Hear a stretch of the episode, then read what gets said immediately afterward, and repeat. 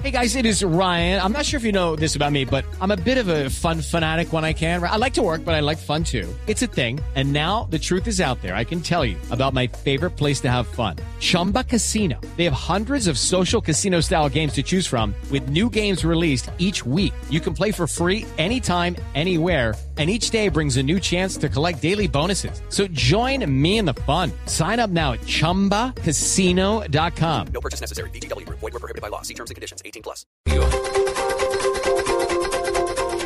3 de la tarde, 31 minutos. La Secretaría de Movilidad autorizó un aumento de dos pesos en el cobro por unidad de cada 100 metros en la carrera del servicio de taxis.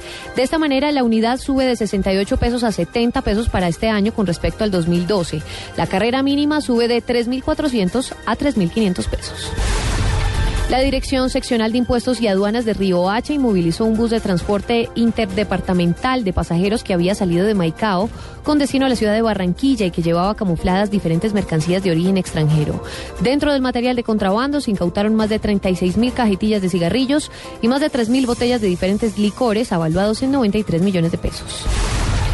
La portavoz del Departamento de Estado de Estados Unidos, Victoria Nuland, aseguró que su país espera que cualquier transición política que ocurra en Venezuela sea democrática y transparente y que incluya a todos los venezolanos. Al menos 57 personas murieron y 110 resultaron heridas en el doble atentado suicida perpetrado este jueves frente a un club de billar en Quetta. Esto es al suroeste de Pakistán, según lo anunció un jefe de policía de este país. 3 de la tarde, 32 minutos. Sigan en Blog Deportivo.